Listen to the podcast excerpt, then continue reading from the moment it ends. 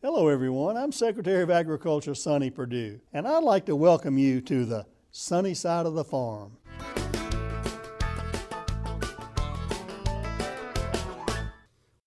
Welcome, everyone. This is Sonny Perdue, and I want to welcome you all back to the sunny side of the farm. This is a podcast that tells you what we're doing here at the Department of Agriculture and where we hope to go. Today, I am fascinated to be joined by Guy, Guy Sorman a City Journal contributing editor and a former economics professor at the Paris Institute of Political Sciences. Uh, I didn't really know much. I must confess, I didn't know much about you, Guy, until I read your work in the Wall Street Journal. And then I pursued with further essays and see that you've been writing about these issues for many, many years. So it's great to have you with us here. And uh, maybe I have some listeners that may not be familiar with your work as well, Guy. So tell us a little bit about what you do and what you've done. Well, first of all, Mr. Secretary, I mean, they thank you to have me. In the, uh, I, I, guess you will accept my French accent.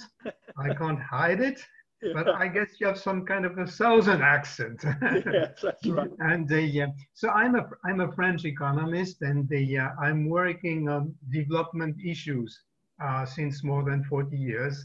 Um, I'm mostly interested in development strategies. I mean, how do you bring people from poverty to a decent life. And this is one of the reasons why I focused on the so-called green revolution, innovation in agriculture, because if you look at the world since 40, 50 years, this has been the only positive revolution. A revolution is always a bit ambiguous, but the so-called green revolution, which really brought millions of people out of poverty, and the, uh, out of famine, out of hunger. This has been the most positive revolution during my life and during our life. And this is the focus of my work. Well, congratulations to what you've written about and what you've uh, identified, even going back to the, the, Green Revolution by Norman Borlaug, who we revere here. Uh, but as you indicated, uh, his work is somewhat forgotten. I guess my question is from a layman's perspective, are we victims of that success? It seems like we've forgotten some of the lessons that have gotten us here based on the anti-cultural of modern technology of agriculture. Yeah, I mean, the, you're right. We are victims of our success because, for example, uh, we nearly everybody on Earth, I mean, 95 people of the body on the people on Earth, I mean, they can eat decently on a daily basis. This is totally new. I mean, if you go back, you know, 40 years behind us, I mean, the uh, millions of people in India, in China, in Africa were starving. They are not starving anymore. And for us, I mean, this miracle is uh, like an evidence. We totally forgot how we uh, succeeded in the transition from starvation to relative satisfaction. Uh, we have some malnutrition, of course, but the situation is a, it is a, a revolution. So um, we have got accustomed to it. it. It's a new normal. And we have totally forgotten how we got there. Well, you know, I know that you have the facts on your side, but if you hear some people talk about today, I call them glass half full people. We talk about all the starving people in the world and the food insecure people, but the facts are exactly as you said. It's miraculous of where we've come from with the uh, the food security that has been attained. And I think you mentioned the fact that uh, there are two primary things that have happened to that science, technology, and uh, modern commerce and logistics. And uh, speak to us about that. Yeah, that's very important because innovation as such is good, but has no consequences. Innovation must be combined with trade, with commerce, with entrepreneurship. So the, the real change and the real revolution and the success story has been the combination of scientific innovation and commerce and, and trade. You, you, you cannot separate both, you know? And the, yeah, it's very important today when you have so many ideological movements saying, let's go back to organic food or this kind of things. They, they totally ignore uh, the fundamentals and the two, and, and once again, you cannot separate both trade and innovation goes hand in hand. And this goes beyond agriculture. Well, it does go beyond agriculture, and I th- think we're seeing it played out on the global stage today. But yeah. as I read, even Norman Borlaug, with his miracle of the Green Revolution and the genetics in rice, faced this same sort of thing with success in Africa as he was being accused of poisoning the Africans. Oh, yes. I mean, the uh, Borlaug was being accused of poisoning the African, and the Swaminathan was uh, working with Borlaug in India. Uh, Borlaug was more focused on wheat and maize, and Swaminathan was more focused on rice. You know, the West and the East. And both were accused uh, because when you go from poverty to wealth or relative wealth, well, some people become better off than others. You know, at the very beginning, everything was poor. so you had total equality in poverty. Then when you have progress and trade, some people become more wealthy because they are better entrepreneurs and they are more successful. And immediately you know, you have some uh, yeah, left-wing ideologue who say it's awful, you know, we have inequality, is social justice, you know, in the, uh, and we are killing the earth by bringing chemical, I mean, uh, this kind of the um, anti-progress uh, attitude, as was mentioned before, is, is very difficult to discuss with these people because they are not really interested in facts they are only interested in their own opinions and they want to look nice, they want to be with the angels, and reality is totally foreign to us. Uh, sometimes it say that it's a religion. It's not a religion because the religion is ethical. This is an unethical religion which has no respect for the poor people in a way. Because the Green Revolution brought uh, a different life, a better life to the poorest people, not to the wealthy people. So if you want to be really ethical, you must be on the side of the facts and you must be on the side of the poorest people on earth. Absolutely. I sometimes say these views are based on political science, not biological science. Uh, yeah, well, even political science, you are too nice because when you say science, it's supposed that you take some facts into consideration. So it's not even political science. I understand. I was fascinated by one of the quotes along this line that you had in your Wall Street Journal article called The Modern Food Miracle. You said it's easy to achieve equality when there is nothing to distribute. Leftists seem to prefer scarcity to plenty if plenty implies unequal portions. We see that playing out across the globe today. Absolutely. I mean, the, uh, but the, if I may quote a French political scientist, Tocqueville writing about America.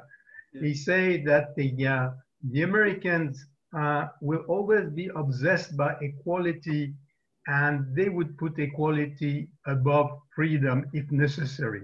Yeah. So there is this tendency in the human being uh, based on envy in a way, and that this trend, and we must fight against it to put equality first without looking at the human consequences, and as I said before, at the unethical human consequences of the search for equality at any price.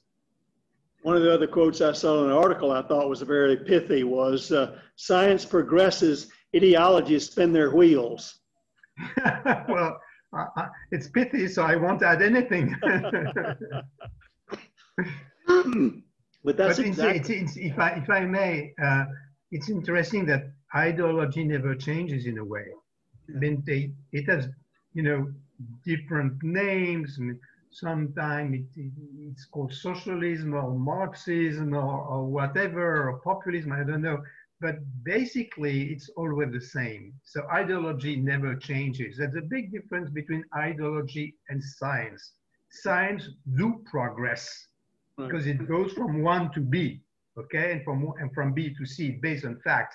Ideology is not interested in facts, only in opinion and feelings, and so it cannot progress. One of the other parts in the, this article that I was fascinated by that I'd love for you to talk about, you mentioned the fact, and many people don't know this, that four fifths of humanity, four fifths of humanity is fed by calories originating in another country. So you, uh, you say that eating, quote, local and, quote, organic is a pleasant luxury reserved for privileged consumers. I see that in this country to a large degree. Well, to, to eat local is hard work. yes. and you need a lot of energy and a lot of money. You know, really? there was a, uh, a good friend of mine, a journalist with the New Yorker, Adam Gopnik, just for play, decided to eat local in Manhattan for one week. So it was a full-time job to look for local food in Manhattan, even chicken. and uh, it was so funny. So to eat local has absolutely no meaning because even when you think you eat local, where does your local tomato comes, comes from? Right. Where does your soybean comes from? Nobody eats local. Right. It has absolutely no meaning. I mean, the, uh, we eat global and we eat because through logistics and commerce, we are able to eat global, and this is the way we survive. Surely. Uh, interestingly, I, I, think that uh, we uh, we see that attitude. I, I, guess what I would ask you though is, uh, what do you see? Will will this uh, tension always be with us, or or what is the antidote? Uh, we have put forth a, a an agenda for USDA and farmers and producers called a, a, a, technology agenda there to recognize the, the benefits of science and the progression to help us produce more with less environmental footprint so that we can keep our social obligation to uh, people for affordable food while we keep an economic sustainability for the people who produce it. Because, mm-hmm. as you mentioned, eating local is hard work for any of us who've tried to have a garden you know how hard work that is, even just a local garden. I have a garden. It's hard work, and the outcome is so-so.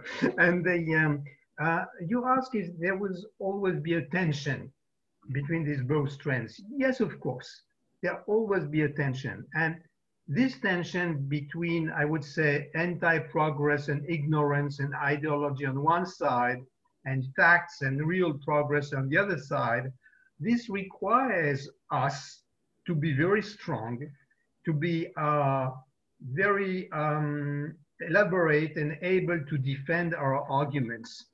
And also, I think that the, uh, there's a tendency uh, at, from at the school level um, to uh, be less aware of what science is about. You know, uh, when I was a young kid, I mean, the, we all believed in science and progress. But now in school, the education is putting on the same side, uh, at the same level, facts and opinions. So the struggle starts, you know, at a very young age. I think it's very important at a very young age, at primary school, college, and so on, I mean, to educate the people about what science means, how science works, if not, they will be totally confused and put once again on the same level their belief and facts. You know, you mentioned in this article as well, there are two things that I see that are under attack uh, in even our country, the United States today, but certainly globally. And uh, the foundation of what you said was uh, lifting people out of hunger. The two pillars were science and capitalism. Both of those are under attack. And uh, from a political perspective as well as from a scientific perspective. So, what is the antidote? You, you I guess you mentioned early early training of understanding the the factual aspect of how we really benefit people's lives. But what other contribution do you have regarding uh, how we communicate this culturally? Um, I think um, the debate mostly is around capitalism, uh, which is not the right word. I think uh, I'm pro-market. I'm not pro-capitalism. Capitalism yeah. is a word which was invented by Karl Marx in a way. Huh. So uh, we don't use the right vocabulary. We don't use the right words. We are pro-market. We are pro-entrepreneurship. We are pro-free market. Free market means freedom. So I think the way we speak is extremely important. Because if you say capitalism, you are already on the defensive if you say I'm pro market, I'm pro free market, it means that you are on the side of freedom. So the way we talk, the vocabulary we use, I, uh, it's absolutely uh, decisive and starting at a very young age. And of course, in the way you we express ourselves, scholars, scientists, and politicians. I, I think that's a great point. I've always felt, even as a young adult, that really trade and, uh, and, and, market swapping between countries was really the ultimate uh, path to peace, uh, global peace in that regard, as we become interdependent upon one another.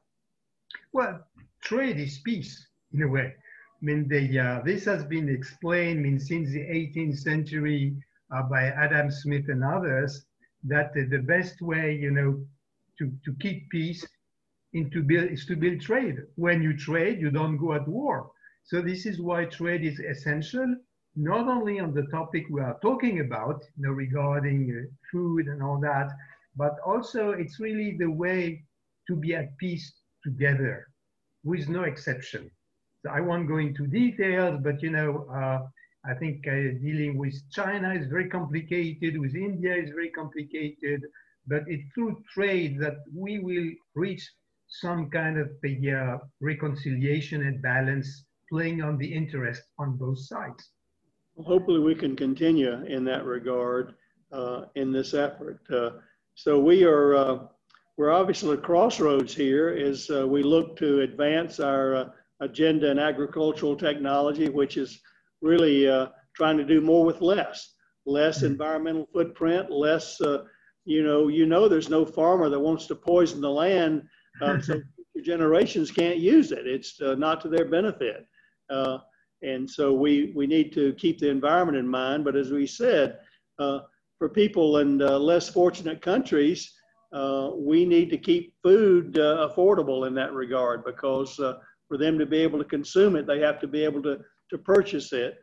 And then uh, certainly our producers need to be uh, economically stable as well and have a livelihood for them and their families as well. So uh, that's a that's quite a balance we have before us. Yeah, but I, am quite optimistic uh, because the um, the fruit producers in the United States or in Europe know that they have to find this balance, you know, between environment and productivity. They are totally aware of that, okay? And also I'm very optimistic regarding science. It seems to me that the, uh, we are at the very beginning of the scientific revolution. You know, GMOs is very recent and the changes have been tremendous.